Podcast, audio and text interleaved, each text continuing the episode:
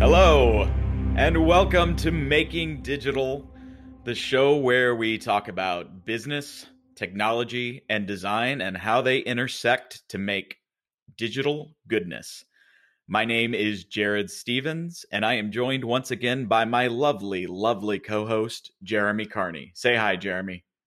Hi, Jeremy. Good. You finally getting it. Good job. Yeah, yeah, yeah. So now I know all of you in our intrepid and loyal fan base have been sitting on the edge of your seat waiting for this episode to drop for the last 18 months. I'm looking at you, Tobin. That's right. Yeah.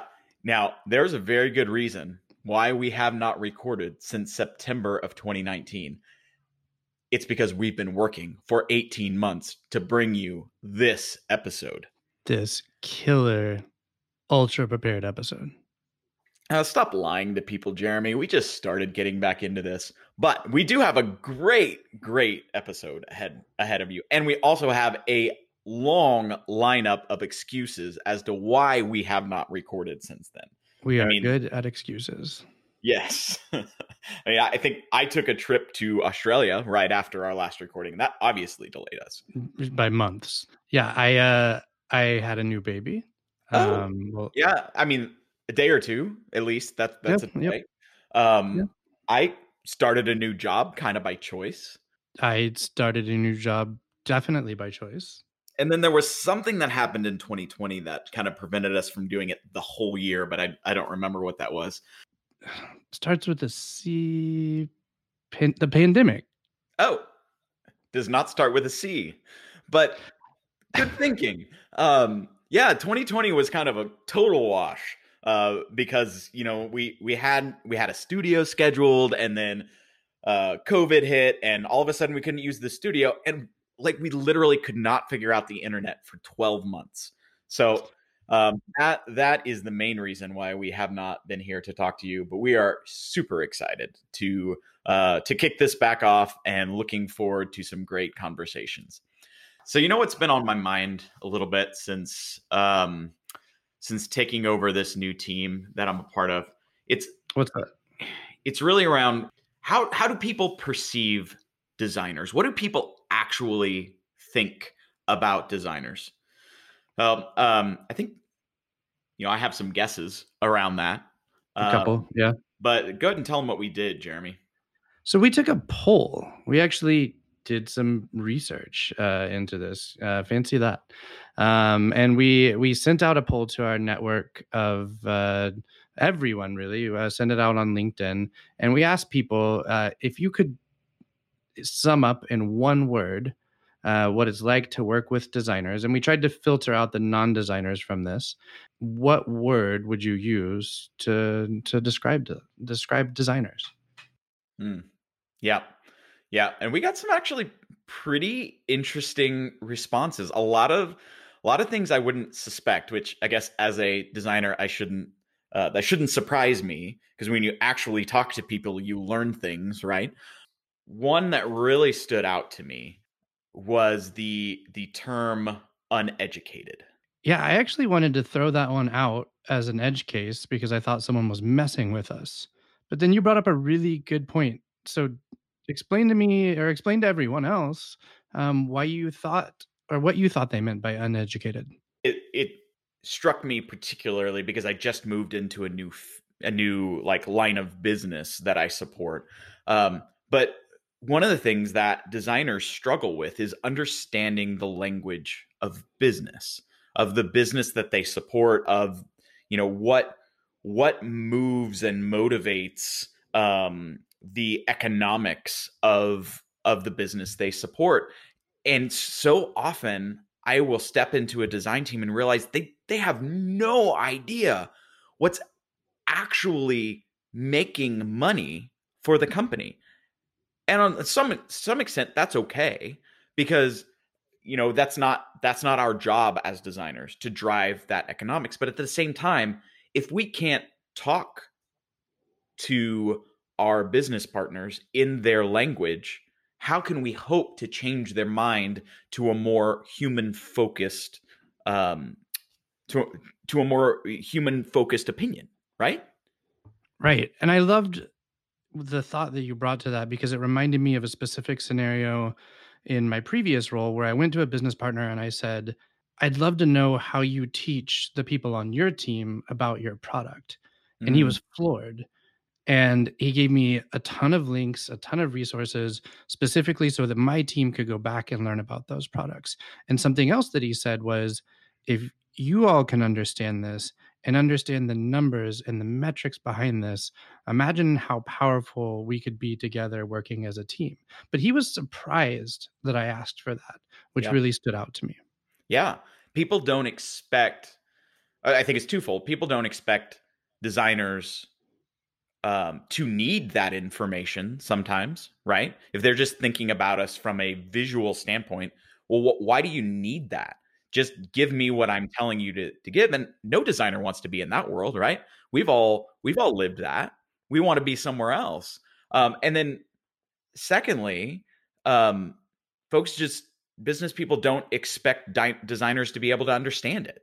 You know, to be able to um, to be able to digest it. And I certainly don't want to be thought of as not as intelligent as my business partners, right?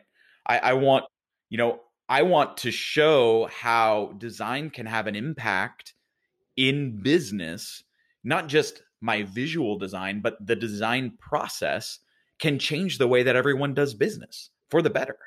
Absolutely. Uneducated. That that was the one that stood out to me. Um, what what are some of the themes that stood out to you, Jeremy? Yeah, for sure. So we uh, synthesized these a little bit, put them together.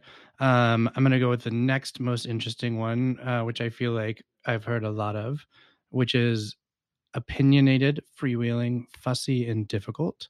Ooh, yikes! Yeah, that one. That one like stings. Yeah, yeah, but you know, I see it. Um, I do. Yeah, opinionated, I think opinionated can be a good thing. Like I want opinionated designers, but I don't think right. that these, you know, combining that with these other terms of difficult, fussy, freewheeling, like that's a um that's a sentiment that I don't understand what design is doing and they just seem to be doing their own thing, right? They're off in a corner painting painting a picture that nobody's ever going to need yeah to some degree i read that as an unwillingness to change their opinion mm. um, and um, to not learn from things that once they've decided on something that's what they want. Um, yeah. yeah. Yeah that's whew. but i mean that sentiment's out there. Like these are real real folks talking to us about you know their um experience with design. And then I think the last group that we really wanted um, uh, to talk about uh, involved these terms rushed, scope creep, expensive, and puzzling. And what really stood out to me about those four is people don't understand the value that design brings to the table. Would you agree, agree with that? Yeah, they don't understand the value that design brings to the table and all they see when they think about adding design is more time more money or on the flip side um, they see rush designers who don't have enough time and don't give enough uh, and don't come out with a good product be, because of that and and i think if you look at both of those together um, one thing that you can draw from that is in those instances it doesn't sound like design was at the table early enough um, to mm-hmm. either help define the scope and they were, they were brought in late or they were brought in very late and the designers were rushed in their delivery and didn't deliver something with quality. And so again going back to um, a conversation we can have in the the future um, the earlier that you bring design in uh, the the less of this i think you have. Yes although i think there's a counter argument to be made that Okay. not every designer or design team thinks it is incumbent on them to show their value. Sure. I, I have seen more times than I'd care to admit a design team that steps into a situation and says, "Look at me. I am design. Like give me the give me the respect I am due." And I don't think that any organization or or any any group of people within a company deserves respect simply because they step step into a situation. I think we should always be looking for ways to show our value to the team we're on, to the project we're on, and and don't expect people to just give it to us. When I said a seat at the table, I think that can come across like we deserve it. But I do think Mhm. you have to get there. You have to earn it. You have to build relationships to get there. And so Mhm. um, I, I, I I 100% agree with you that people uh, or the designers assume that they should be at the table before they actually earn their way there and are able to work more closely with their partners to deliver a better product. So then the next question is how did we get this reputation as designers? What where did where did these stereotypes, these ideas come from? And then how do we get away from that? I think I can only speak for us to to some degree in that uh, I know our background. I know where we Mm. came from. We had very similar backgrounds. We worked together for a long time. But we started as lone designers and freelancers. We didn't start on teams. And we didn't start with the idea of human centered design, empathy. We were building our products for customers and then handing them off. And I mean, honestly, the idea of an internal digital design team or UX team is a relatively new creation. I mean, UX gen- just in and of itself is a relatively new creation. And there there really has not been a generation of people who who grew up with the idea of a team of user experience designers or product designers. So there certainly was not a generation of people who grew up learning how to lead a team of product designers. I think those of us who who are in a position to lead those teams grew up leading other types of teams Right. or you know leading our own efforts that were, were multidisciplinary um, so it's a it's a it's a new paradigm for for a lot of people and we don't we don't know how to operate as a team uh, or we don't have a history of that as much Right. And then when you take that idea of that team, you uh, you look at it and it, it's it's hard to build good teams when you don't know what those teams sh- should be and how they operate. You don't know how to build the teams, and then you can extrapolate that another step and take that team and put it into the context of a company or an enterprise, and then you're having to look at all of these external factors around that team and then build for that, which adds mm-hmm. an increasing level of difficulty. and i think what we see a lot of times when you have a a design program scaling up out of need instead of out of intentionality is that we tend to build our teams for effectiveness and pixel perfection on the outside that seems great like that's exactly what business leaders want to hear right but that's where i think you start to get a lot of the um the colorful adjectives that were used to describe designers in our poll. So, what I want to say is that yes, you need that effectiveness, but you also have a missing ingredient here that you need. I think empathy and empathy in multiple stages. I think we learn it, you know, we, we we've learned it with human centered design, um, which is, you know, something that earlier in our career we didn't hear a lot about it. Um, as we started to work in bigger companies, uh, you know, we we heard about it. But then empathy beyond just empathy for our users. Uh, as we grow in our career, we become really good at using it. The designers who move on to doing the type of work that we're doing, it's at the center of what we do, but we don't use it with each other. Designers notoriously aren't empathetic to each other, and they're not- notoriously not empathetic to their partners. Yep, I agree. I agree. Well, I want to go back to what you just said about building for pixel perfection Mhm. um, and look at that idea that as soon as you are done with that design and you've got it packaged up and ready to hand off, if you don't bring in this piece of empathy, when as soon as someone sees that design, it starts to tell you why it won't work, either a user or a stakeholder, that starts to break a team. That starts to break down a team when their design that they've built without looking at people around them empathy you know eh, eh, eh, the bringing in that empathy aspect they've built that design and then they they're ready to present it all of that buildup is there and then someone doesn't like it. I think we've all felt that in our career. Mm-hmm. and and that happens that hit is a lot harder when you haven't built this along uh, uh as as a partner along the road.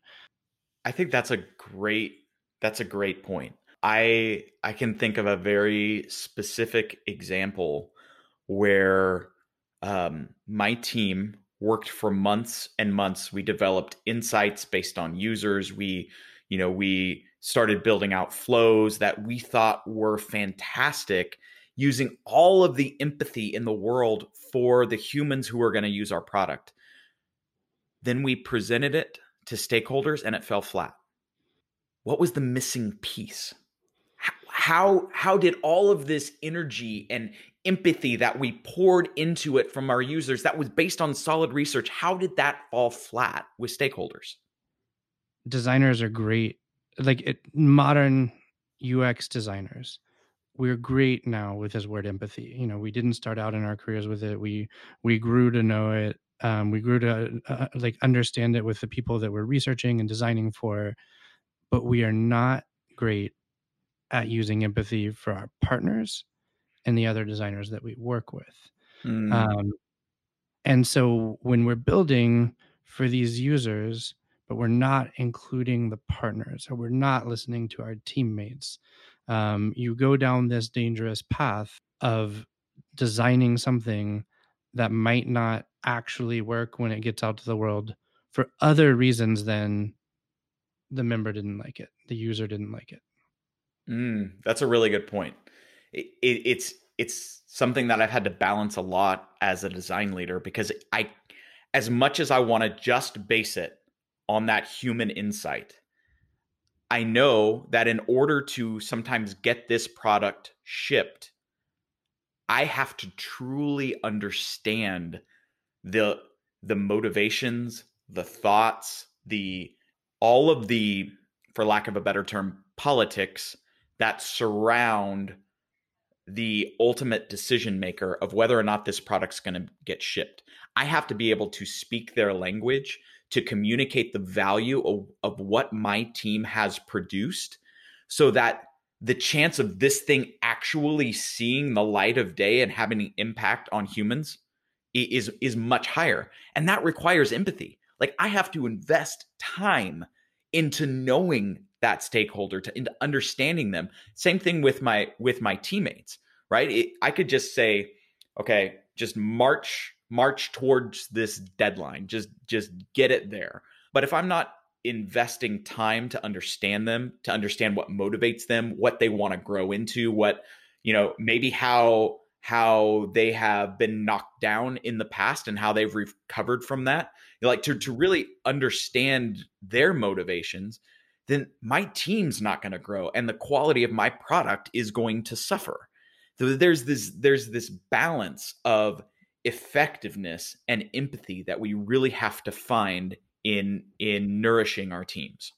I think we've kind of solidly laid out the problem for you of, of why designers have gotten this bad rap and and kind of where where we sit.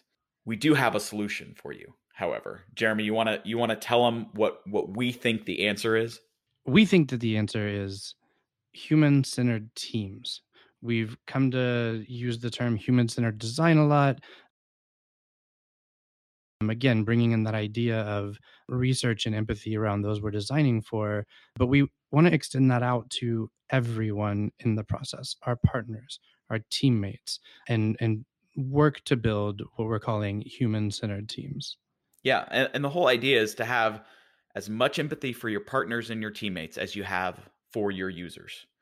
Now, Next time, we are going to get into exactly what a human centered team looks like and some solid strategies that you can use to implement on your own team to make them more human centered.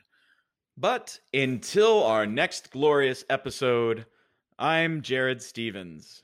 And I'm stuck on the word glorious, but I'm Jeremy Carney.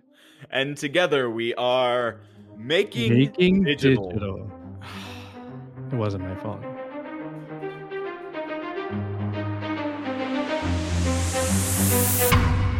The views and ideas expressed on this podcast are our own and do not represent those of any previous, present, or future employers. Or spouses or family. Peace out.